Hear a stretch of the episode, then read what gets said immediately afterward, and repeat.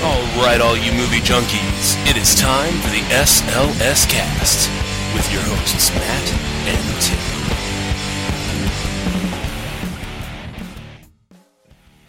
And welcome, one and all, to episode 81 of the SLS cast. Yes, ladies and gentlemen, it is the Rosary episode.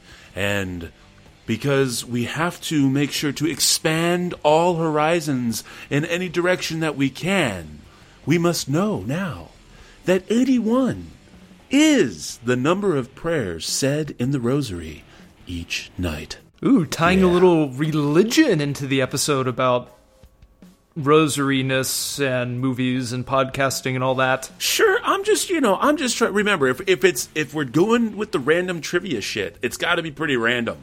And who knows? You never you never know. You, you might just come across someone asking that question in a trivia scenario, and you're gonna be like, "81, thank you, SLS Cast." So there is that, I guess. Oh, and by the way, I'm Matt. And and I'm Tim. I, I think we should come Yes. up, develop an SLS cast commemorative quiz book to keep by your toilet because it makes for excellent bathroom reading. Oh my gosh, yes. Kind of like the show. It makes uh, for excellent pooping listening. Yeah, You know? Yeah, that that would definitely be good. Maybe we can do our own, um, like the old days, the Bennigan's trivia or something, you know, or whatever local sports bar you might have next to you, and we can get sponsored through that or something. I have no idea, Bennigan's. none whatsoever. Yeah. Well, too bad Bennigan's really isn't around anymore. I, I think I've I've seen a new Bennigan's, or maybe it was kind of like a ripoff of, of Bennigan's, and it was just there's like one letter that isn't there that keeps it from being Bennigan's. You know? Well, there's actually, I want to say it was like 18. I think it was like 18 people who had, they were completely independent. They were not franchised or uh, whatever, but they had bought the name Bennigan's and the style of the Bennigan's restaurant eh, from their corporate for whatever. So like those freestanding, completely independent 18, and they're like scattered across the United States, are still open. But yeah, all the other ones were shut down. Oh, So it is entirely possible that you could see a Bennigan's and be like, "Holy crap, look at that!" yeah. And now you know why that Bennigan's is there. Mm-hmm. Yes, now you know. So how's uh, how's your day treating you, Matt? You alluded to it being a crazy day. It was. It was uh, today, the twenty fourth of June, twenty fourteen, as it were, the day that we recorded this episode. I don't know why I sounded ominous there for no reason. No, I just got up early with the kids so we could go and catch the How to Train Your Dragon two, and then it uh, ran some errands, had to donate some clothes to the Goodwill, and then took the kiddies to get some lunch, and then got them home. And it was storming and raining outside this afternoon, and then I had to go immediately after all that and turn around and go to work, and then worked and got held up at work, and then here Like held up by back- gun. no, no, no. Just the traditional uh, held up uh, for just stuck at work reasons. Gotcha, gotcha. Yeah. Then sat down and bam, here we are. Showtime. Now it's time to record. Yes, show time. Yeah, so yeah, you guys are getting some crazy weather over there. Yeah, it's been insane. It's been insane. It's like all I want is just for you know my birthday to go nicely. So maybe it'll all be done by then because uh, with all this weather crap, it like affected literally just my right sinus. I have been blowing my nose, but just my right nostril, not my left. Nope, clear as a whistle. You know, just my right no- for like almost a week. I, I can't, and now it's been like so, to the point now it's actually like irritating my throat, and I'm like, no, I can't get sick. I like how you, while you're saying that, you sounded progressively sicker. As It's because I'm doing it in one breath, and as I keep continuing to hold my, see, I'm doing it again. It's getting a little, you know, but then I can swallow and take a breath, and then I can start to sound normal again until my, you know, voice is like strained from all the breath, and there it goes again. So yeah, you're going to be doing a lot of talking. how is it possible that you know one nostril can be affected by uh, stuff. no I mean, do you have like a bionic like nose or something? fucking Like Grand part of it belonged like a cadaver, and you had a horrible nose thing when you were younger, so you had to get a, no- a part of your nose donated, like a a nose donor. I don't know, and so therefore part of your nose reacts differently to the other part of your nose. That's how noses work, right? I mean, that is totally something that is logical and plausible. Sure, sure. Although I would probably just think that the sinuses themselves would be donated. I, you know, maybe not the. I, but literally, I'm not joking. It is like the left. My left nostril is like the damn Grand Canyon. It's like a, you know, it's like a, a vacuum in there. Just you know, literally, right? Totally fine. But then we switch to the other nostril, and. I mean, it's terrible. What the, I have no idea why that happens, but It sounds like you're slurping soup out of a bowl. And that's just enough of disgustingness because you know what I'm really doing. And that's kind of sad. But I've got my puffs plus lotion here and I'm uh, and so that's been nice uh, uh, over the last few days to be comforting my my nose. And I'm sure people really care about all that information. Yeah, that's what you need. That little, who's with the little like, uh, the, the, isn't like the bear? And they're like a like a little the- stuffed toy or whatever in like those little Kleenex commercials where it's like, feel better, little kid, and gives them a little Kleenex and I everything know. is I, fine. I know there's the snuggle bear for like dryer sheets. oh, that's what I'm thinking of. Maybe if he's transitioned to facial tissue, I don't know. uh, new Snuggle brand facial tissue. And then it's just the Snuggle bear like smothering them though with the Have something. another and another have the whole box. all at once. Yeah. All for you. Anyways, so go ahead. Let- Let's let's not have me talk for as much as possible. How's your week been, sir? It's good. Okay, so in Los Angeles, we have this. Uh, it's a very artsy community, more so than Houston, uh, especially when it comes to weird ass art. I'm talking about like the weird things that they consider art. Shia LaBeouf had his little exhibit where it's the hash was the hashtag I'm not famous thing where people got to come in and make fun of him or say whatever while he's sitting across from me wearing a paper bag over his head. Well, we were walking just literally blocks away from where we live, and there's this theater, and outside this theater, I noticed a couple days earlier that there was like a little, little like homeless area made up, like literally against the doors to the theater. And it's like, well, how these homeless people are kind of inconsiderate because they they built their little area right in front of this theater. Why not to the wall? I had no idea what it, it was for, so I didn't think anything really much of it. So we were out and about a couple days ago. On the way back, we walked by that theater that had a little homeless community thing built in front of it, and there were people sitting there looking at it. And it turns out that now there were homeless people, unless they were people made up to be homeless people. One of them was this woman, very raggedy, dusty looking, you know, your classic female homeless person. But you look at her and it's like, you know, I think she has something artistic about her because she's painting this horrific painting on the floor. And next to her is this was this big black homeless guy who just seemed like he was I don't know if he was drawing or anything, but it looked like he was as confused as I was to to him being there. I don't really know if he actually knew what the hell was going on. But right across from him there was a bench set up and there were literally people surrounding these people, these homeless folk, if they are homeless folk, sitting on the bench. The guy sitting on the bench had his legs crossed and you know stroking his his his beard, his chin hairs, and the other people were watching it as if they were watching Picasso paint the Mona Lisa. It was weirdly interesting. Weirdly interesting. Then again, I only stopped for maybe half a second to watch what was going on. So I don't know, maybe I missed the point. I don't know. That sums up my week. And what a week it was. Yes. All right. Well, what do you say? You want to go ahead and just get right to it then? Let's do it. All right, here we go, folks. It's the news.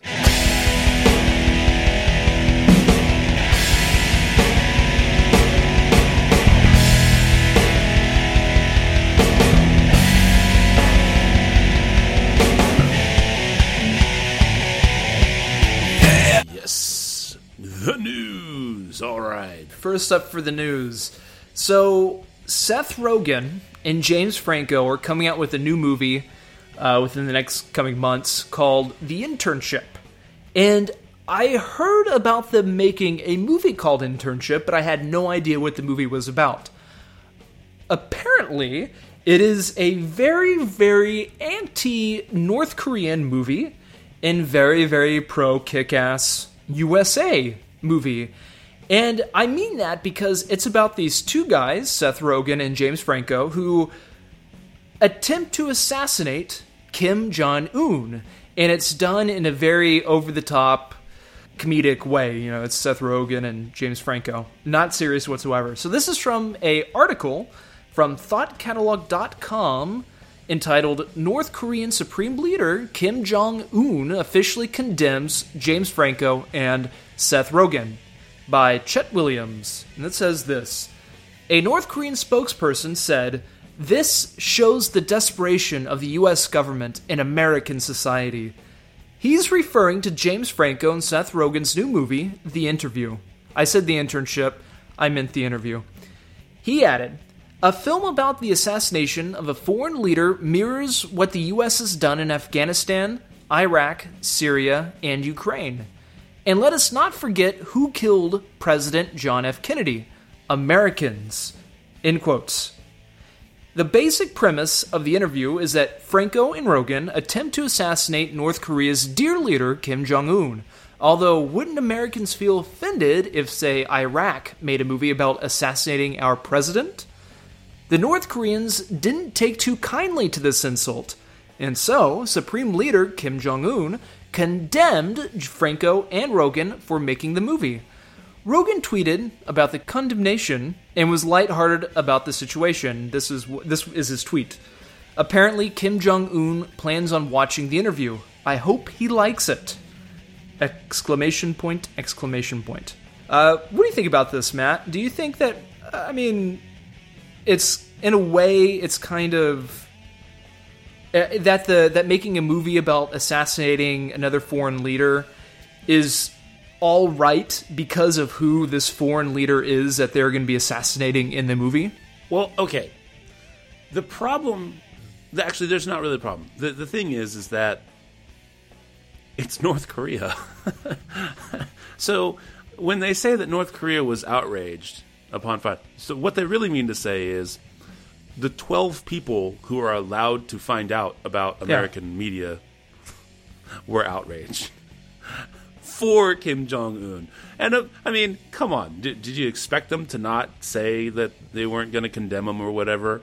Um, I mean, it's it's a joke. And the thing is, is that North Korea, unfortunately, is a joke. And the thing is, is that if they had done this about any other country, then yes, I believe that they would have some even remote point about being able to say, "Nope, that's in that's in poor taste. That's in bad." But I mean, come on. I mean, it's North Korea is like the La La Land. It is the last remaining La La Land on the face of the planet. Truly, it is. I mean, Nobody can get in there to change it. They have no currency. They literally have no hard currency. They have no way to actually make money. The only reason that it exists is just so China can say, look, communism works. See? We're backing them. And that's it. Uh, it's really just kind of sad. And yet, in doing so, in being so sad, it's literally so sad it's funny. And what are we going to do? We're going to make fun of it. And that's just kind of how it worked. Indeed. Indeed. So, first up for me then is we're going to lighten it up, I guess, apparently. Uh, from avclub.com, courtesy of Sean O'Neill. Mike Judge says Office Space helped rid the world of flair. Use, yes, yes, yes. Mike Judge's Office Space has already given the world so many gifts that ultimate personification of the corporate banality of evil Bill Lumbergh. A renewed celebration of Michael Bolton's entire catalog. The fax machine, now effectively hunted into extinction. But according to Judge, it may have affected one of our culture's other most pervasive enemies the pieces of button flair once worn by servers at TGI Fridays.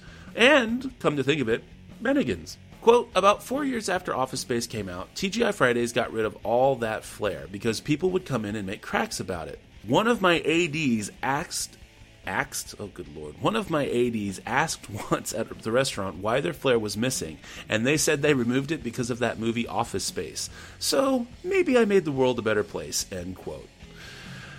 I, i'm sure that you must feel the same way with that just right? I mean that that is just yet another way how office space continues to give. That's right. Uh, Yes. The movie that made a stapler the most important accessory for any office but it is my stapler now ridded is- the is- world it of is- flair from our is my- dining it- establishments. It was, it was my stip, but, it- but it was my stapler. It was the red red stapler. and It was it was my. I will burn this place down. I will say this about the actor who plays him. I forget his name, but he pops up in so many movies and so many TV shows. It makes my heart happy to see that he continues to get work. I don't know why, but it, it just does. Stephen Root, There you go. he, the dad in. Uh, we most recently saw him as the dad in the uh, horror movie about the butt pirate thing. Oh, Bad Milo. Yeah, Bad Milo. Butt pirate? you, You mean knew what I like maybe butt demon or butt go, alien, butt but a butt pirate? Yeah, let's go with that. I go. didn't realize we You watched Interior Leather Bar in the past couple weeks. Interior. Le- what? That's actually a movie that James Franco directed that just came out on Netflix. Interior Leather Bar. Oh, that's hilarious. I, no, I have not heard about that. But yeah. Anyways, carry on, sir. Alrighty, so next up for me. Before the Dark Knight trilogy, especially before Ben Affleck's uh, take on the upcoming Batman, there were various other versions of Batman that were in the works that, in one way or another, uh, pretty much just went down or went went into the waste paper basket or went into the trash can. I'll say that more my age. Uh, this is from an article from uh, moviepilot.com. And I'm not going to say the title because I don't want to give away the really the one-two punch of why I'm bringing this up. First off, from 2004 in this article, they talk about Wolfgang Petersen's Batman versus Superman. And what it says here is that while thinking on the upcoming Batman versus Superman Dawn of Justice, I think it's important to mention that it's not the first time that this idea has been cooked up by Warner. Back in 2004, there was an attempt with Troy director Wolfgang Petersen to adapt the story. The film would have followed Batman and Superman being friends and Clark being best man at Bruce Wayne's wedding to Elizabeth Miller. Um, another one, which out of all of these came the closest to being made, they casted the movie, was George Miller's Justice League Mortal, uh, which this was happening in 2009, so super duper recently.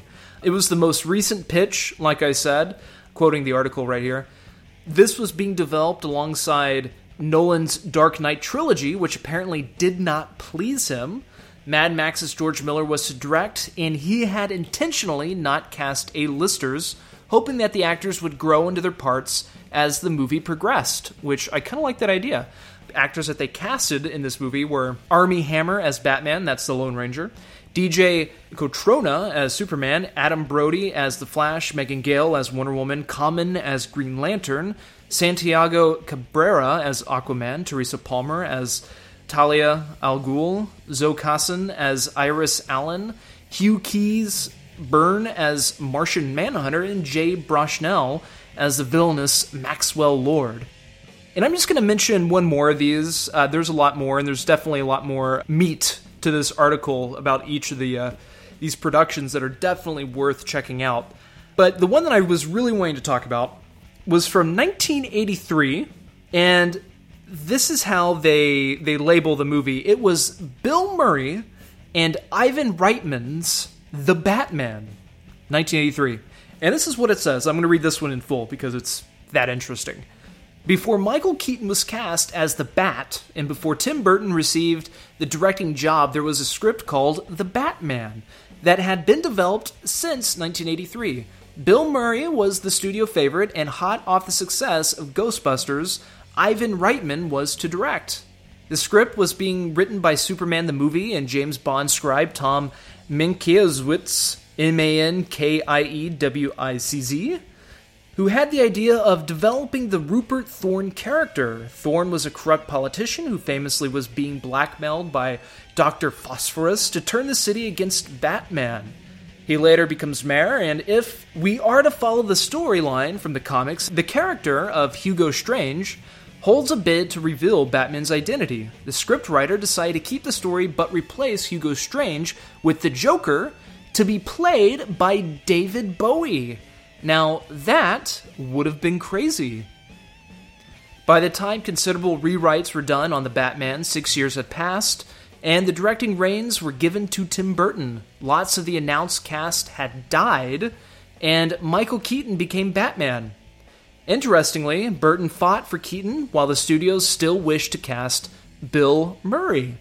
So, wow, that's uh, pretty crazy right there. I thought that was definitely the more interesting out of all these other others listed, but definitely check it out. Uh, it's from moviepilot.com and it was entitled, the article was entitled, Bill Murray as the Dark Knight Cancelled Batman Movies We'll Never See by Calm S. Huron. All right, so next up for me from denofgeek.com. Tr- Uh, courtesy of Simon Brew, Transformers Age of Extinction just shy of three hours long. Remember when Michael Bay said that Transformers 4 would be shorter than the last? Well, turns out it's the longest in the series at 166 minutes. it's 14 minutes shy of three hours, including the end credits, and 12 minutes longer than Dark of the Moon. They should just call it Transformers Theater Butt. So you're almost going to be guaranteed to get hearing loss by the time you leave Yeah. the theater. Or motion sickness. Or motion sickness. I mean. You definitely don't want to ride on the seat, the the seats that move. You know, Yeah, that's right. No, no D box things. So that's what we have. That's what they're called over here. So, oh my goodness. All right, yeah. All right, this is from the HollywoodReporter.com, an article entitled Tonight Show's New York Move Prompts LA Movie Premiere Exodus, written by Pamela McClintock. And this is what it says Jimmy Fallon's late night show creates a promo mecca that is luring stars east despite bigger cost. Wonder why most big movie premieres are being held in New York this summer? Blame Jimmy Fallon. NBC's Tonight Show move from Burbank to Rockefeller Center in February has made the Big Apple ground zero for promotional opportunities on nearly all morning, daytime, and late night TV shows. This is particularly true in the summer when LA's Ellen DeGeneres show often is dark. So, do you think, Matt, this uh, will create any kind of like an impact on movies and what people think of, of associating Hollywood with movies? Or do you think this is really not going to have much of an impact at all with how normally people glamorize Hollywood and Los Angeles as the movie premiere mecca of the world? Since now you have a lot of stuff premiering in Japan and London and especially New York. Honestly, I'm I'm I'm not sure.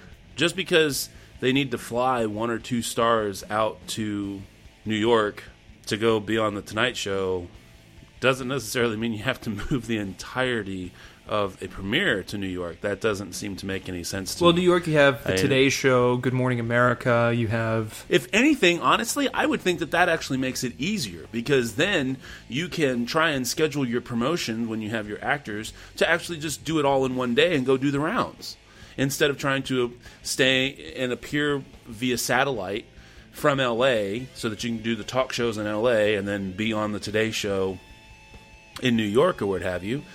That seems to me it would be easier. I mean, I don't know. It doesn't seem to make any financial sense to move the entirety of your production for premieres when you can just spend a couple grand on a first class flight and send your people to New York for the Yeah, day. and also they usually have an LA premiere and a New York premiere. I mean, at least that's how it used to be. Uh, I don't know if maybe that that could be something that they're slowly pushing out of the picture to conserve money, or to instead of having two premieres in the U.S., have one premiere in the U.S. and then have another one in a different country somewhere else, like Asia, since Asia is now a big box office Sure. draw. Sure. And they have the London premiere as well, and uh, yeah, I'm honestly seems to be a bigger deal than it needs to be. Yeah. Oh my goodness! All right, let's see here. So, um, hmm, update, update. Uh, okay, how about we go to this one from Deadline.com, courtesy of Mike Fleming Jr. Rian Johnson to write and direct the next two Star Wars films. They are literally passing the helm from Abrams to Rian Johnson. Uh, now, you also have to remember this is the guy who did Looper. So, great news. I think this is going to be fantastic. I, I think that um, someone as creative as he, and I'm sure, let's not forget that while Abrams won't be directing, I'm sure he will be like producing. Uh, or executive producing, or what have you, so that he will be able to keep an eye on things to make sure they go as well as they need to go. But yeah, I mean, what do you think, sir? Are you excited to hear this news? Yeah, I am. I like I like the idea of having. I don't, he's not an indie director because I don't want to as- associate it with uh, Marc Webb and the Amazing Spider-Man movies, where they're saying, "Oh, we're bringing a indie director to make this superhero movie to make it more human and more indie." But I, I think it's going to actually add uh, with Rian Johnson directing. I think it'll add a, a, a, a different layer to the movie that I don't think J.J. Abrams could. I don't know, could really achieve because I look at J.J. Abrams and I think of of a very polished filmmaker, and I think Rian Sure. Johnson ha- is kind of like a little uh, has that edge to it, that very creative edge that is kind of unique. And I like also that they are for episodes eight and nine that he's also writing them. So this is going to be something that's going to give him time to really put the story in the perspective that he's going to be able to be most advantageous directing for. And I, I mean, so, and also where there will be elements of polish that can be gleaned from what Abrams will have done with Seven can be carried over, but at the same time, it won't be the centerpiece, and it will be like you said, it'll give it that edge. And I'm just, yeah, I think this is going to be good. I'm, I'm excited. I'm very excited. Yay! What else you got, sir? I will probably end my news with this the passings. First off, we have Pauline Wagner. She passed away at the age of 103 years old. Wow, 103. That is a mighty fine lifespan right there. 103 years. That's insane. She was the actress who donned a wig at the last minute and stood in for Fay Wray when the climactic finale atop the Empire State Building had to be reshot for the film King Kong, the original King Kong. This is from the Hollywood Reporter. Actress Pauline Wagner, who as Fay Wray's double can be seen writhing on the ledge of the Empire State Building in the climax of the 1933 film King Kong, has passed away. Uh, she died on May 2nd in Montrose, California. Her manager and friend Steve Villarino told the Hollywood Reporter. Wagner was a contract player at RKO Radio Pictures and wandering around the lot when she was approached by a group of men. She recalled in a 2011 interview with Filmex magazine they were working on King Kong and needed to reshoot the finale, in which the big ape has grabbed Wray's character and climbed to the top of the New York skyscraper as military biplanes buzzed around them. That is Pauline Wagner, she was 103 years old. Next up is Anthony Goldschmidt. He was the designer of oodles of iconic movie posters. He passed away at the age of 71. Some of the great posters he worked on or he designed were Blazing Saddles, E.T., the Extraterrestrial, and Apollo 13, as well as Thelma and Louise. Anthony Goldschmidt, 71. And lastly, for the deaths, Jim Nelson passed away at the age of 81 years old. He was the one who helped build Industrial Light and Magic for George Lucas and Star Wars. Uh, another Hollywood Reporter article right here Jim Nelson, the veteran sound editor and post production guru. Nelson, whose real name was James in Falkenberg, died June 18th, his family announced in a paid obituary in the Los Angeles Times. Since beginning his industry career at the age of 17, Nelson worked on 21 films, 38 TV series, in more than 1,700 episodes, and many telefilms, documentaries, and specials. He's served as sound editor or effects man on Rock Around the Clock, Birdman of Alcatraz, How to Stuff a Wild Bikini, Head, The Last Picture Show, Two Lane Blacktop, American Graffiti, The Exorcist, and Badlands. And that was Jim Nelson, passed away at the age of 81.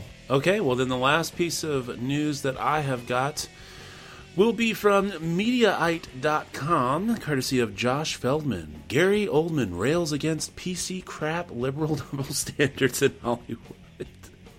oh my goodness. Okay, so we had talked about Alec Baldwin a little bit, and we definitely had gone in, in depth in one of our discussions uh, pieces uh, a couple months back with uh, Mel Gibson. And it turns out that actor Gary Oldman had some things to say about it. Uh, in a new interview with Playboy, he goes off on the political correctness that torpedoed both Mel Gibson and Alec Baldwin's careers, as well as the double standard in Hollywood over who gets to make jokes about whom. When asked to weigh in on what Gibson's dealt with over the years, Oldman said, quote, I just think political correctness is crap. That's what I think about it. I think it's like, take a fucking joke, get over it. End quote. Ah, my goodness. Oldman also didn't begrudge Alec Baldwin for using the word fag against a paparazzo after his family had been harassed by people with cameras. But because of that one word, Baldwin's been made into, quote, an outcast, a leper, end quote. Oldman also went on a bit of a rant about how certain people in Hollywood are allowed to get away with politically incorrect jokes, but people like him really can't. He says, quote, here we go, folks, quote, well, if I called Nancy Pelosi a cunt, and I'll go one better, a fucking useless cunt, I can't really say that. But Bill Maher and Jon Stewart can, and nobody's going to stop them from working because of it. Bill Maher can could call someone a fag and get away with it. He said to Seth MacFarlane this year, I thought you were going to do the Oscars again. Instead, they got a lesbian. He can say something like that. Is that more or less offensive than Alec Baldwin saying to someone in the street, you fag? I don't get it. End quote. He also found it ridiculous that the culture in Hollywood last Oscar season was, quote, if you didn't vote for 12 Years a Slave, you were a racist, end quote. Now, of all this wonderful stuff that he was saying, the Anti Defamation League had some things to respond with. And yet, the only thing they respond with in the whole article, which I, what I just quoted you, is humongously explosive. I mean, that would should land virtually anybody on the permanent shit list. And yet, from the HollywoodReporter.com, courtesy of Ryan Gajewski, I hope I uh, G A J E W S K I.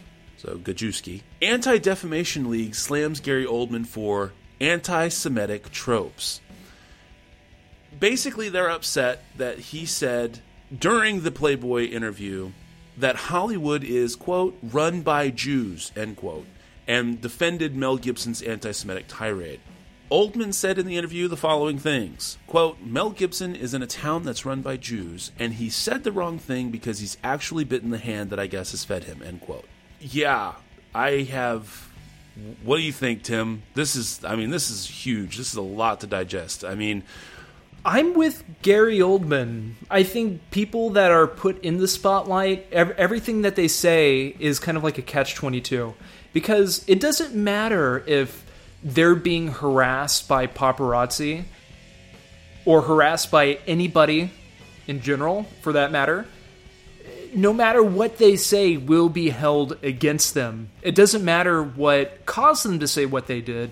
It, but then again, whenever uh, he's spot on talking about Bill Maher and and uh, Jon Stewart, The Daily Show. I stopped watching The Daily Show because they were doing things that were just as bad, if not worse, than uh, than than uh, than people on Fox News who they make fun of. I agree. I mean, this is okay. See, and this is once again, just like when what was it last year or the year before that we were, you know, uh, upset with Morgan Freeman over some comments that he had made, and, and we were basically like, just stick to acting.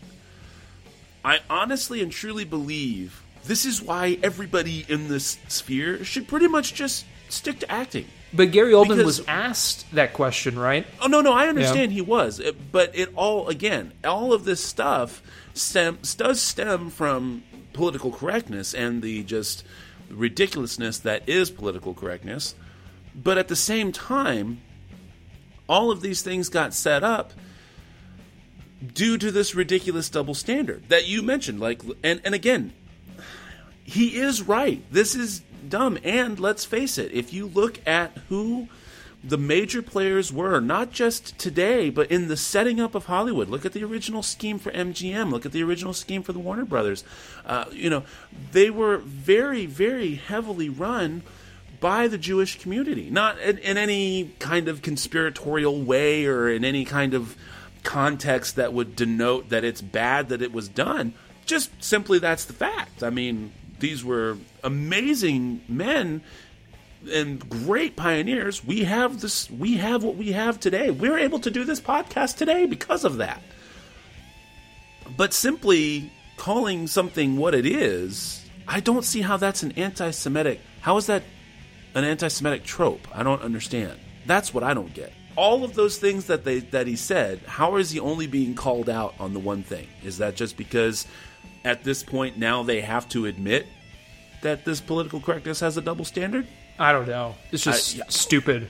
Is what it is. I'm with you, dude. You can't say anything. It's just crazy. It's like you're not. Nobody is allowed. And I am. I mean, I'm, I guess I'm moderate, but I'm a, I'm a definitely a moderate liberal, and I'm even saying that this is just ridiculous. That, people promote, especially like actors, you know, having opinions.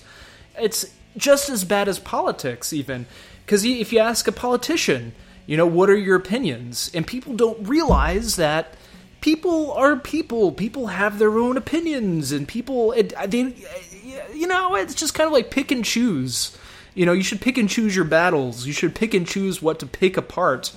You know, it's like some of the freaking articles we come across uh, for movie news or entertainment related that's that are just stupid. People will write articles, make news out of everything. Oh no, I'm I'm with you, and that's the thing, is I think that I think it all comes down to let's you know what let's take all of the political correctness out of it. Let's take um, you know all of the you're under the spotlight out of it.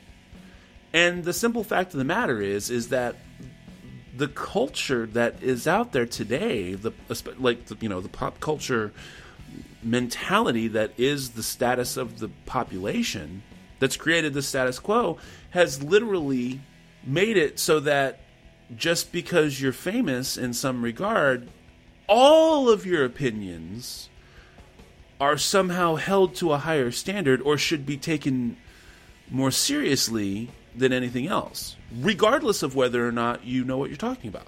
And I think maybe that's probably the root cause because I think that's what ends up leading to those things where, like you, like what you were saying with the whole, uh, you know, you have to watch every little thing that you say, and it doesn't matter that you're being arrested for DUI, and it doesn't matter that you know you have been assaulted by someone from the paparazzi. Nope, nope, nope. You're not allowed to be upset about that. You're not allowed to have these mistakes and be able to, and and come back from it. That's terrible. I don't know. I agree with you, sir. I think it's a I think it's a sham. I don't think it, and and, and I think it's terrible that the double standard exists, and it's kind of sad that we have to have this conversation. Yeah, and people are allowed to say whatever they want in movies. Babies can eat condoms, but if you say that you that you are a supporter of Mel Gibson, you have issues. Yeah. Or if you quote somebody exactly, we don't like that. Yeah, God forbid you should tell the truth. Even worse, be right about it. yeah. Well, I enjoyed this mini discussion.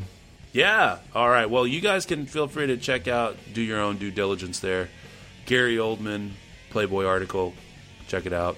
From the Mediaite.com article, they do link to the entire Playboy article for you. So you can go straight from there. And then, of course, the Hollywood Reporter for HollywoodReporter.com had the anti defamation as well. And I guess that's going to conclude the news, right? That'll be it. All right, then here we go, folks. It is going to be time for Three Squared.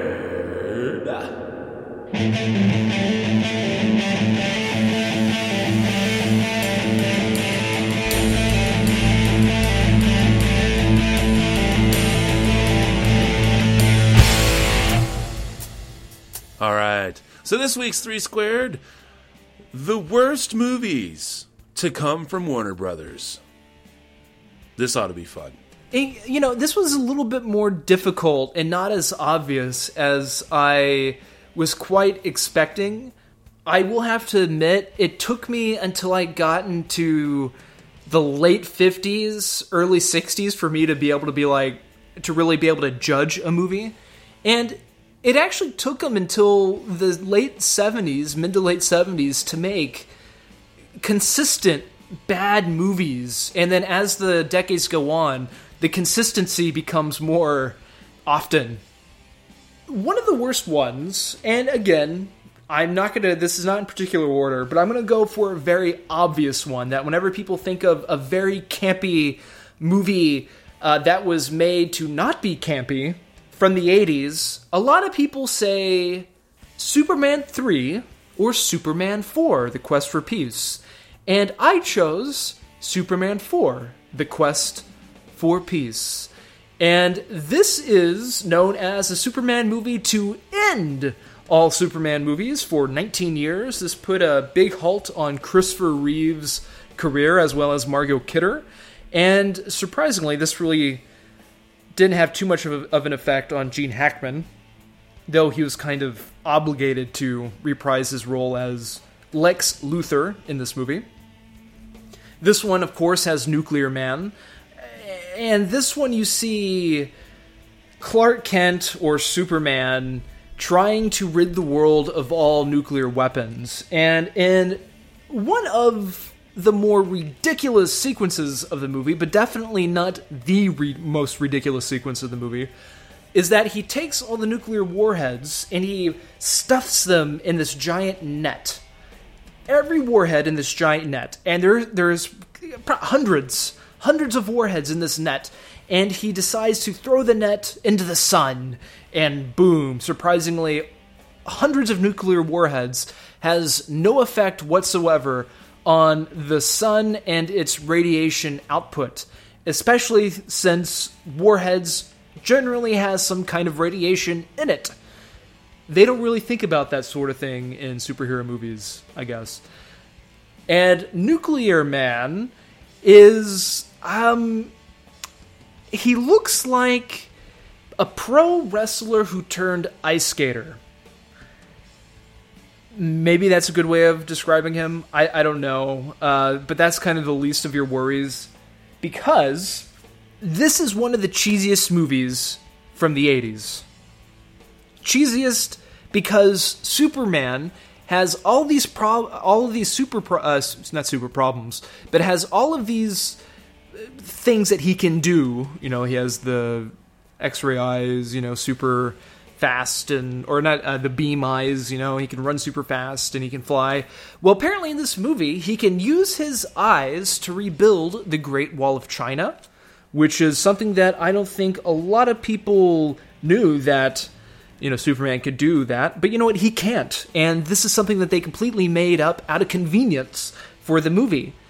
It has terrible blue screen effects for sure. And they use every time that Superman flies toward the screen or past the screen, they use that same shot for every single shot throughout the entire movie where you see Superman flying towards the screen or past the screen.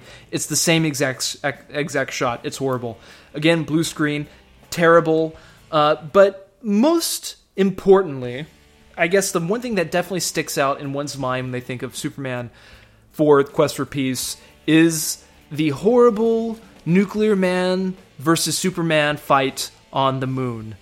Absolutely horrible. To give them the the effect that they're in zero gravity, they just slowed the video down. So they're moving in slow motion. And guys, spoiler alert, it in no way looks like they are in space. It looks like they were on a cheesy set of a cheesy movie that was a spoof of a movie of Stanley Kubrick apparently making a fake movie of the Apollo landing, the moon landing from the 60s. That bad. Budget 17 million, took in at the box office 15 million. Disaster. Enough of that.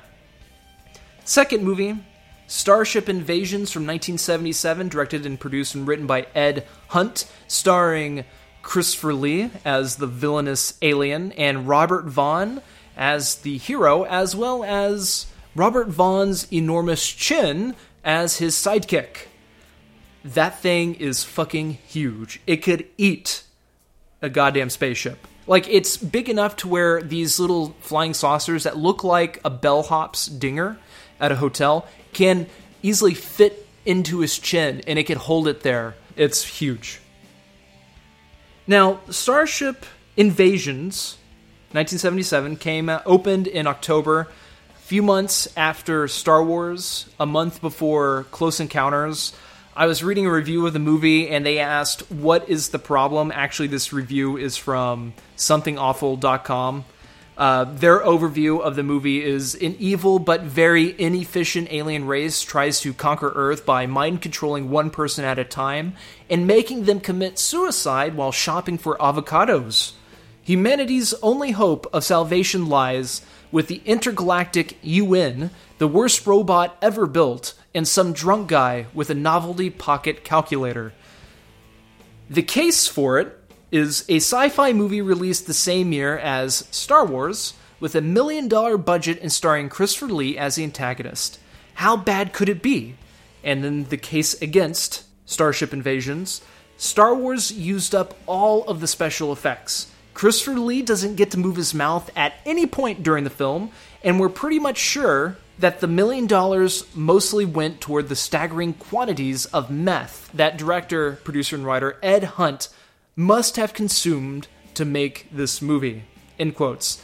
Uh, yes, these aliens do not talk. Christopher Lee does not talk. It's like this telepathic thing where it's they they speak. You hear the voice, but their mouth doesn't move. Horrible movie. This has Mystery Science Theater written all over it for sure. I mean, this makes an Ed Wood movie look more entertaining because this movie really isn't so bad. It's entertaining. I mean, I think maybe the first half is, but it gets a little kind of monotonous and boring after a while. And I even went back and rewatched it today.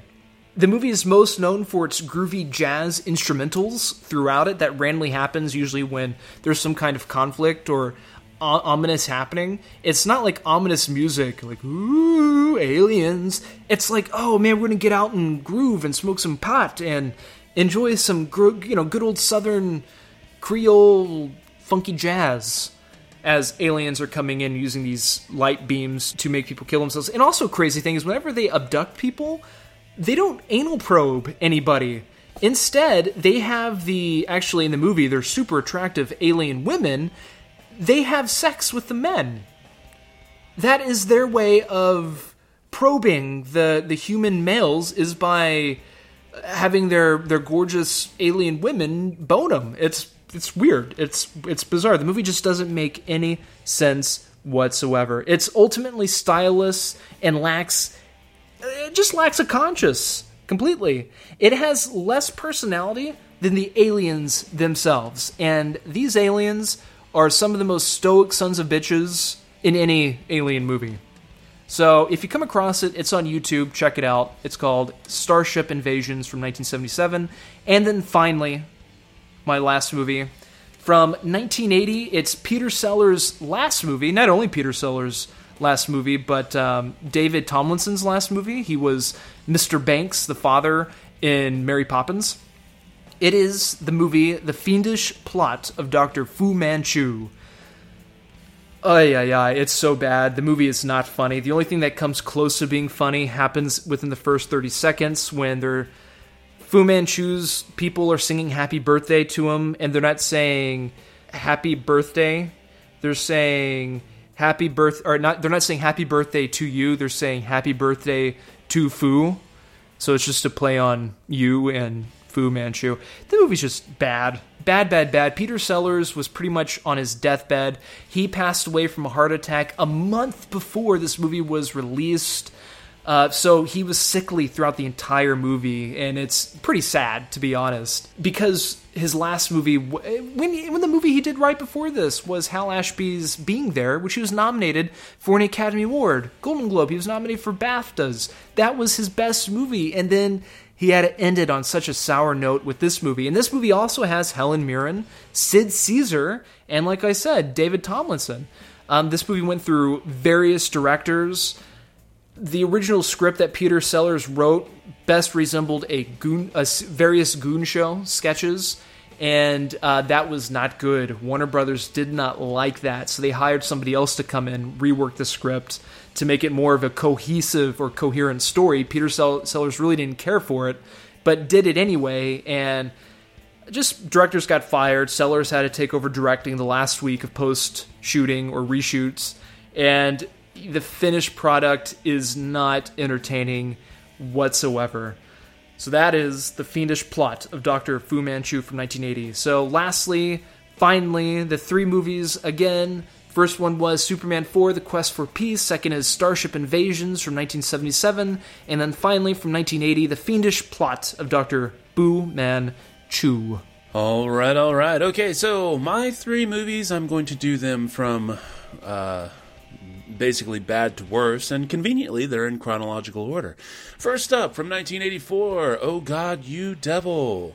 Black comedy fantasy film starring George Burns, Ted Wass, Ron Silver, and Roxanne Hart.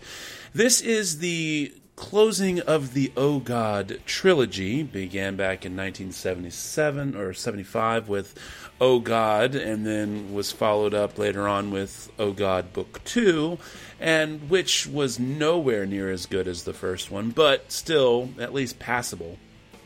And ended with Oh God, You Devil, where it wasn't just enough for George Burns to play God, now he gets to play the devil as well. This one revolves around a guy who lives a boring life, decides to sell his soul to the devil for fame and fortune, and then realizes that the life he had originally was the life he really wanted. And then he has to beg for help from God, and the fun goes from there. Now, the movie was actually financially successful, yet it was lambasted by critics. Um, it just, it, it's painfully slow. There's really no laughs to be had in this movie it's just a really weak showing by George Burns, who is someone that I have always respected uh, his life and his career. But he's a guy who owns up to his mistakes as well. And uh, unfortunately, as he was approaching the end of his life, this was definitely one of them. Um, just characterizations are all just complete tropes from the 80s, and it's 1984, so we're not even halfway through that decade yet and they just basically take everything too seriously and try way too hard. And in this kind of a comedy situation, there's no reason to do that. The more fun you you have with this, the better off you it'll be. But unfortunately, it's just not there, and it's a bad movie. And even though it was financially successful, it really is one of the worst movies from Warner Brothers. Next up, a truly one of the worst movies ever, but not quite as bad for me as the last movie I'm going to give you. From 1994, Police Academy Mission to Moscow, also known as Police Academy 7. The movie that finally put the nail in the coffin that closed the Police Academy series. This one takes place in Russia as you can tell by the title, Mission to Moscow, where the police academy troop, well, what's left of them anyway, basically Michael Winslow, David Graff, Leslie Easterbrook, uh, George Gaynes, and G.W. Bailey, all re- are the only people who reprised their roles. And these are the people who pretty much had realized that by this point, the Police Academy series was all they had. They go after a mafia boss uh, who's laundering money and shenanigans ensue. It's just, yeah, terrible movie. It was made for $10 million, not even a huge budget considering. But I think maybe they saw the writing on the wall and just decided to say, hey, let's give it just enough money to, you know, get everybody paid. And then what they get for it? $126,000 is what they got for it. This movie is absolutely terrible and is just simply. You're watching, it's literally like watching a cockroach die as it's on its back and those last little flickers of the legs go and those little reaching antennae as it's just flailing its last little bit and the kicks and and that's not fun. Is that fun to watch? Is it funny? I don't see how it could be and yeah so no not enjoyable. Terrible terrible movie and please don't please don't waste your time ever watching it matter of fact pretty much after three, you should probably just stop watching totally. Last but not least, though, is from 1997, and it is one that we have discussed before Batman and Robin.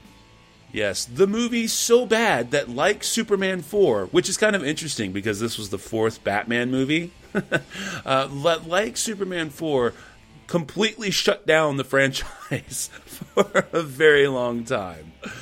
Oh my gosh. Um, directed by Joel Schumacher and starring, of course, Arnold Schwarzenegger, George Clooney, uh, Chris O'Donnell, Uma Thurman, Alicia Silverstone, and pretty much all these people who are like, What? I didn't do that movie. I don't know what you're talking about. Again, also a successful movie, more or less. Uh, it was a $140 million budget. Box office came back at 238 So at least they got some money out of it, but it was definitely bad enough that they stopped making the movies. So, yeah. All right, so that closes mine out. Last, again, from 1984, Oh God, You Devil, from 1994, Police Academy, Mission to Moscow, and from 1997, Batman and Robin. So, next week, though, in place of Three Squared, we're going to be doing another Did It Age Well, covering the classic Saturday Night Fever. Yeah. We're going to see whether or not Mr. Travolta earned that Oscar nomination. Spoiler! he didn't. Hush you. The hell you say? Oh my god. All right, so that's going to be up for next week is uh, Did It Age Well featuring Saturday Night Fever. All right. That leaves us with Are you ready for it? Tim, you ready? Let, let yeah, yeah, yeah, yeah, yeah, yeah. All right, here we go then. It's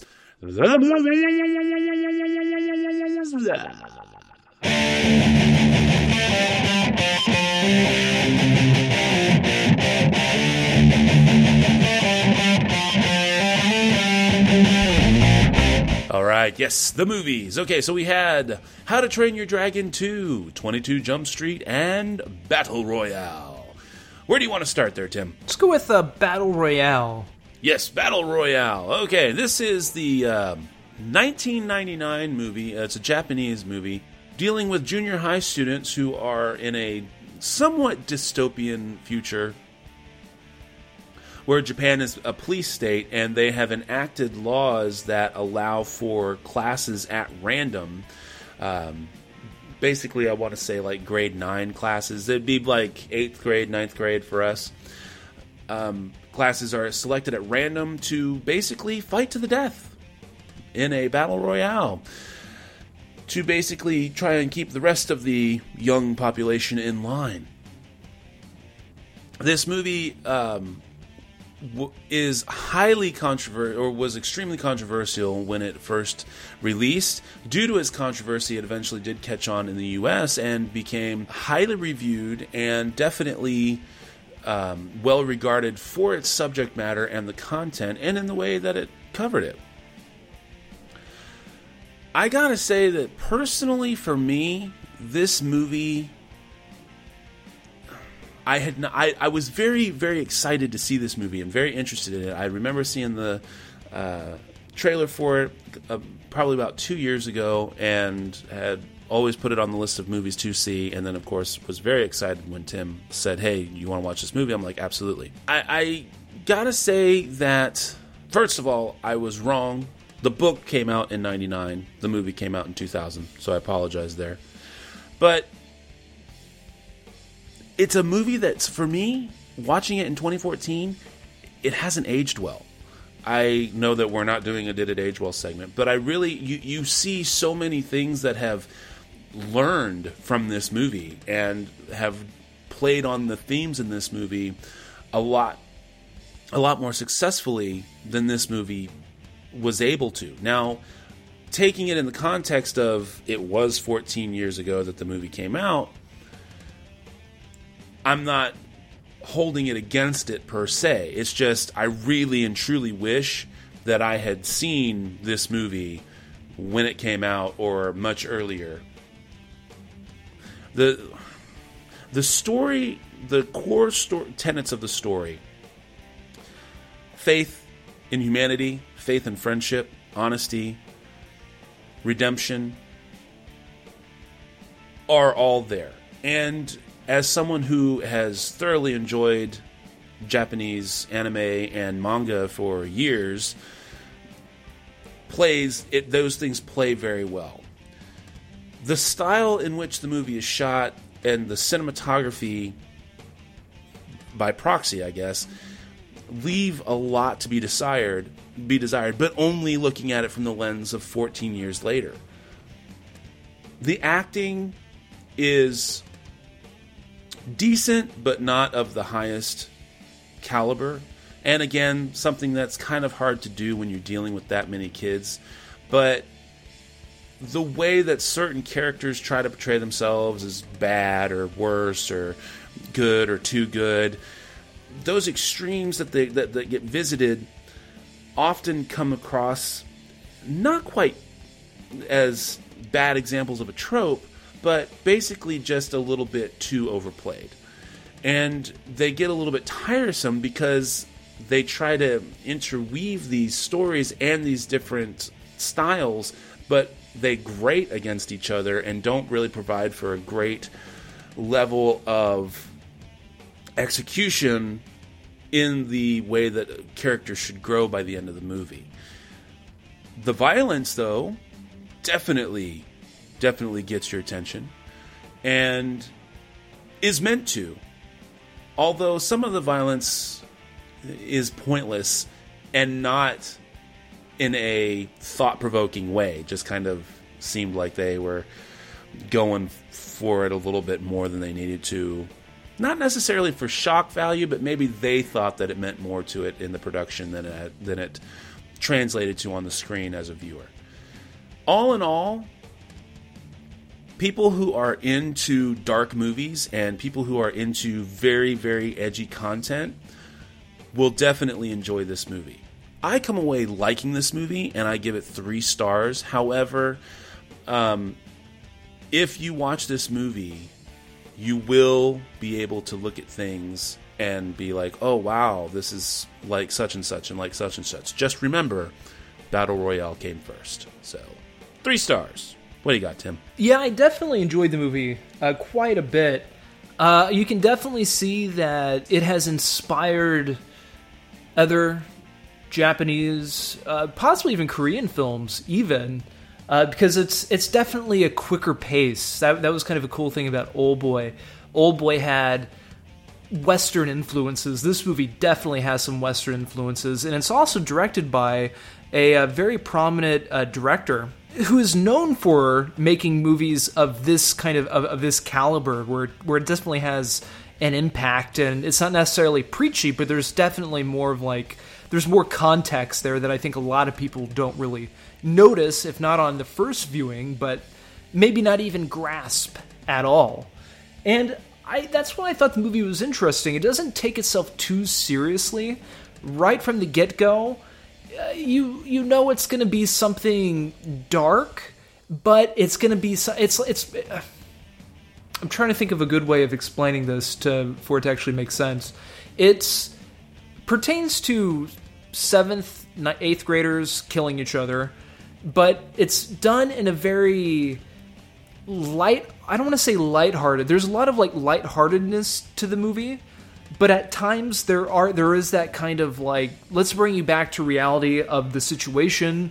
Uh, by the way, audience, these are kids killing themselves, and this is probably what a little kid is experiencing while being put in this situation. And you kind of delve into that from time to time. And I think that's what kind of makes this movie more enjoyable for me is that it is entertaining because it doesn't take itself too seriously and how this movie is edited and shot and how the characters are and how the characters react definitely adds to the entertainment factor. And there are definitely characters that you're watching it where you're like these kids are so stupid they deserve to be shot. And more than likely those kids do. And yeah, that's just kind of how the movie how the movie works. The the Hunger Games meets the Purge in a in a way, I guess. So it's very interesting. I give this movie 4.25. Yes, you can definitely tell it's aged a little bit, but you know what? Honestly, I mean, if you're watching a good copy of this movie, I don't know. I, I really don't think you're gonna be able to tell all that much. They don't rely on electronics. I mean, they do use like a, a GPS, and it's kind of larger than most GPSs now, and you know the type of phones that they use, and yeah, I guess stuff like that. But ultimately, I found this movie enjoyable and entertaining, and at times, you know, quite provocative. So again, I give it 4.25. Right on. Okay, so where do you want to go from there, sir? How to Train Your Dragon 2 or 22 Jump Street? Let's go with uh, 22 Jump Street. All right, 22 Jump Street, American action comedy film that stars Jonah Hill and Channing Tatum, uh, directed by Phil Lord and Christopher Miller. Thankfully, the people who directed the first film as well, so that's good. Uh, this is a self aware sequel, so instead of going to high school, they went to college. and they basically have to try and keep a drug, a new drug that's breaking out on this college campus, from getting out. I love this movie. This movie was absolutely hilarious. I had to, I, I fully admit, I was not looking to enjoy this movie. I had to make sure to get a hold of 21 Jump Street so that I could watch it. And I was not excited about doing that either. And then I watched 21 Jump Street and I was actually pleased. I was like, wow, this is really good. Okay. Um, a little slow in parts, but still, I was I was definitely like, all right, great, okay, I can see why people really like this movie. Go in. I actually finished up 21 Jump Street on Sunday, and I went to go see 22 Jump Street on Sunday night. So, I Jen and I we go. My wife Jen and I we, we so we, we we go to the theater, and I could not believe. I mean, as soon as Nick uh, Offerman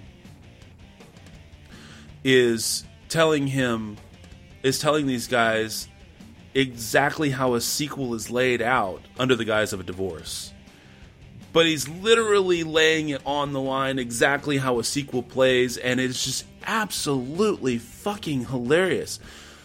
And just as they get too self aware, oh, it's really about a divorce they move on, and it's like that throughout the whole movie. I'm not going to spoil anything further uh, because I want for people to enjoy it. But I mean, every time they get just self aware enough, they back it off. There's only two points in the movie where um, I find that they overdid it. One is during a chase scene about two thirds of the way through, where they end up cutting through a robotics lab and I was kind of like, eh, they were, they, you know, I felt that they were overplaying their hand by that point.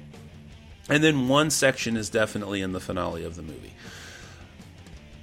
Outside of that, though, I really thought that overall the pacing was actually better in this movie than the other than than the first movie, but that's due to the introduction of Jonah Hill's love interest in this movie.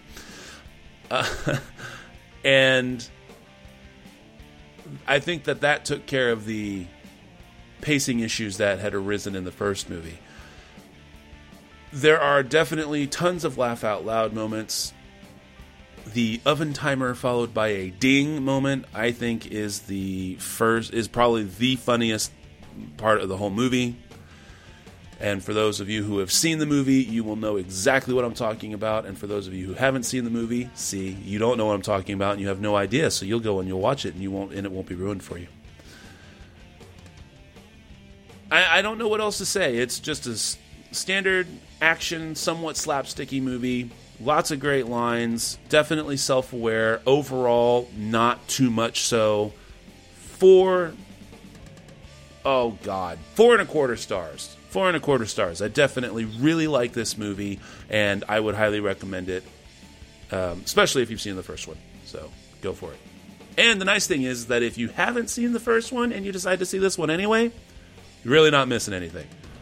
Yeah, you're just watching the movie again, pretty much. Yeah, just in college instead of high school.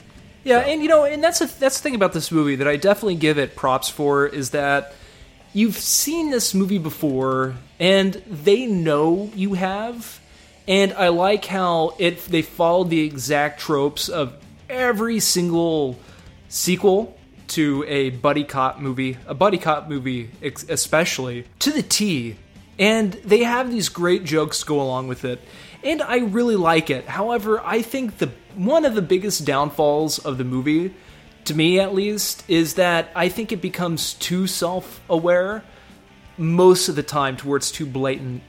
Uh, for example, when they're going to the new church, you know, at 22 Jump Street, right across the street from 21 Jump Street. Well, right next door, across the street from 22 Jump Street, right next door to 21 Jump Street, there's a vacant lot. And that's supposed to be where 23 Jump Street is. That was a little too obvious. And then stuff at the very end was a little too much. Secondly, the main thing that bothered me, and again, I will say again that when this movie is hilarious, this movie is absolutely hilarious. Funny, funny, funny. However, there are a ton of comedians in the movie. I don't know most of their names. I mean, Nick Offerman's in it. He's only in it just for a little while, and he's great. The uh, uh, oh shoot, the comedian who plays the history or the the professor that he's in the class for close to the beginning of the movie. Oh, Mark Evan Jack- Jackson? No, no, no, no, no, no, no, no. The other, the, the other teacher, Oh, oh, I know who you're talking about. Uh, the guy who did the, um, the Star Wars thing in Parks and Rec. yeah, the guy who did the star. Oh, good lord. Yeah, he's a famous comedian. I cannot think of his name, but he's in it. You know, just for a little bit. But you have the other com- You have the other people in the movie, like Peter Stormare. Christine's roommate, that woman, who plays a significantly large part of the movie, and various other characters who are comedians. And unfortunately, every time it seems like they're on they're doing a scene with either the two guys or both of them together, it feels more like a comedic vignette than it does a part of the movie. I, I think the story just stops as they just start riffing off of each other. And that was kind of my thing with a lot of like Seth Rogen movies and a lot of comedies nowadays is because now you cannot have a scene, a comedic scene without people just riffing on like the various ways of talking about a penis or the various ways of having anal sex. You know, just stuff like that and it's just like joke, joke, joke. What, you know, it, there's nothing to the scene, you know. You can't really play the scene. It's just them spouting off responses. And that's what I mean by it felt like a vignette. Each scene with some of these people just felt like, okay, well, here we go into a skit, other than it being a scene of something that was important to the plot of the movie. And unfortunately, that it, gets worse as the movie goes on for me. And therefore, I give this movie 3.5 out of 5. I enjoyed it loads more than the first one, but it could have done without the before mentioned things. Still enjoyed it though. Oh, and it was Patton Oswalt, by the way. Yeah, Patton Oswalt. There you go. All right. Well, then, last but not least, How to Train Your Dragon 2. Now, I sat down with the wife and kids last night and rewatched How to Train Your Dragon, so I'd be ready to go and ready to rock today. This one, of course, 3D an- uh, computer animated action fantasy film. This is one's from DreamWorks, and I gotta say, um, this could definitely be their new flagship franchise. I know that they, of course, had Shrek and everything, and I don't want to. Uh, Shrek will always have the hallowed place in the halls or whatever, but um, I, I really think that overall this particular franchise is going to age a lot better than Shrek has. That being said, this movie picks up about five years after the first movie, and now, so that means Hiccup is now 20 years old. And he is now being groomed, uh, whether he likes it or not, by his dad to become the new chieftain. And he inadvertently stumbles across a plot by someone who wants to create a dragon army. But, uh, the bad guy is Drago, who's going to come up with a dragon army. And, well, who's going to stop him and how are they going to stop it? Along the way, they meet new friends and new dragons and, uh, yeah, all that fu- kind of fun stuff.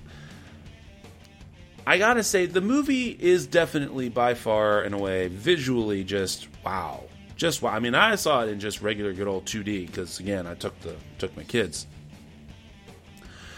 and even that with that, it was great.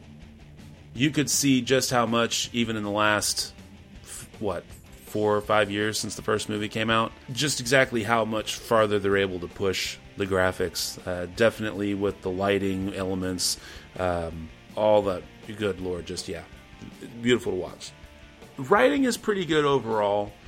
They definitely focused the writing on the active story that's happening. They didn't try and put too many subplots into it, which is good. So you- left off with how to uh, train your dragon.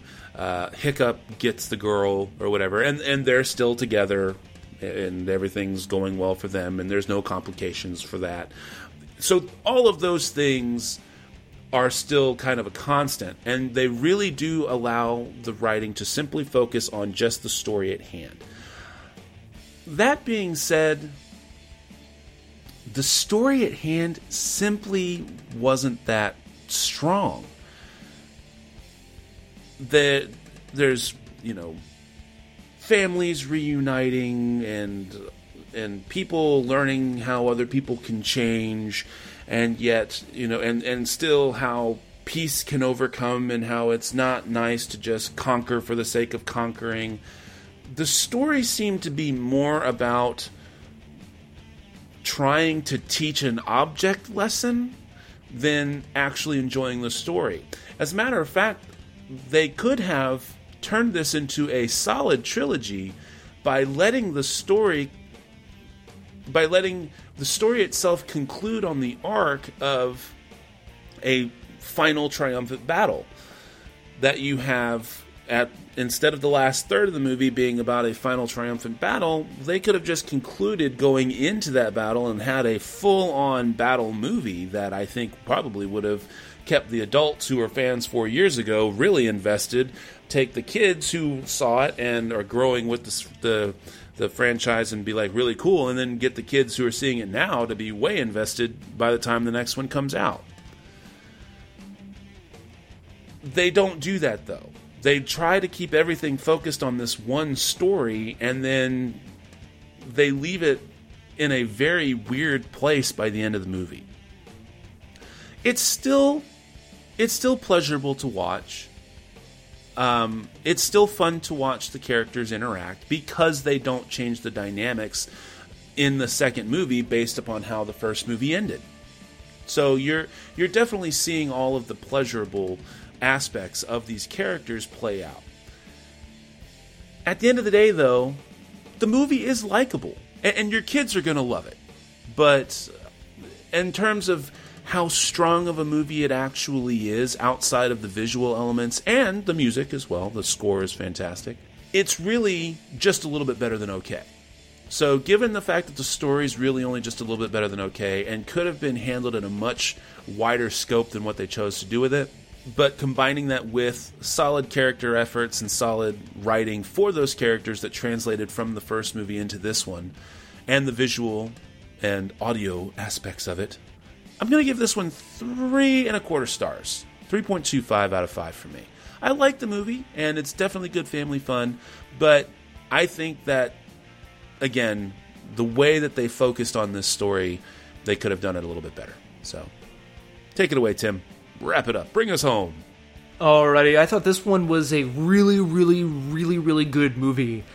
This isn't your run of the mill animated family kids movie, okay? This isn't like your Despicable Me's or your Monster Universities. They're not trying to be funny throughout the movie. There aren't, I mean, there are definitely some, I guess, I mean, I don't want to say that there are cheap gags because I don't really think that there were any like below the belt gags just to throw out there for the sake of the the little kids to to get a rise out of it. I mean, if it was funny, it was funny. Craig Ferguson, who plays the I guess the main goofy character of the movie, has a couple chuckle worthy moments, I suppose, but nothing like too corny and low belt. And I really appreciated that. Instead, what you what you have is movies with great characters. Even the goofiest of characters are still really good characters. You have a villain that looks pretty damn badass, and I like the uh, just kind of like the, the the look of the movie. Like these monsters looked better than most of the monster movies that we have seen within the past few years. And this is an animated movie for, for families.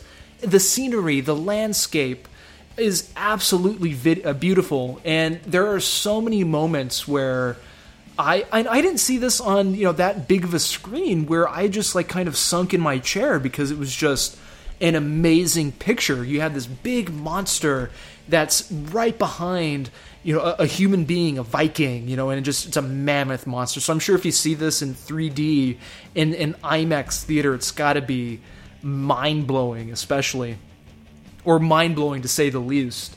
Um, it, it's very picturesque. There are these moments of tons of moments that you do, loads of moments that you will not find in other family films, and I just freaking appreciate it so much. Uh, the only main downfall that to me was just screamed negative comment was Cate Blanchett's voice in the movie. You have the father who has an accent that is not Scandinavian Norse. You have Hiccup, the main guy, who and his girlfriend, who are you know just American, have American accents, and then you have Cate Blanchett who plays the mom, and she has attempt. She's attempting. I mean, I'm not a. I don't know a whole lot about the Scandinavian accent, but you can definitely tell that she's trying her best to be to come across as a Scandinavian woman, but instead she is Cate Blanchett performing as a Scandinavian woman. And that was just kind of it took away from the movie every time she spoke and it, it was just too obvious that it was Cate Blanchett playing a Scandinavian accent. With that being said, I give this movie 4.5. Thoroughly enjoy it. Uh, I, I think it's definitely worthy of that Animation Academy Award. Check it out. There you go. All right. So next week's movies are going to be We Are What We Are, Only God Forgives, and Trespass. And that brings us to the end of yet another wonderful episode of the SLS Cast. Are we ready for the spiel, sir? Spiel on. All right, ladies and gentlemen, the music that you've been listening to, as always, has been brought to us by our music partners, Cries of Solace. You can check them out at ReverbNation.com and Facebook.com, both slash Cries of Solace. As for us, of course, we are still the SLS Cast, and you can check us out at SLScast.com. You can send us an email to the show, all one word, the show, at slscast.com. You can even follow us on Twitter at the SLScast. You can go to Facebook and search the SLScast there, and of course, subscribe to us on iTunes and or favorite us on Stitcher Radio. And with that, this is Matt saying that thanks to Michael Scott from The Office, I get to say this. I'm a huge Woody Allen fan, although I've only seen ants. Take care, guys. Talk to you next week.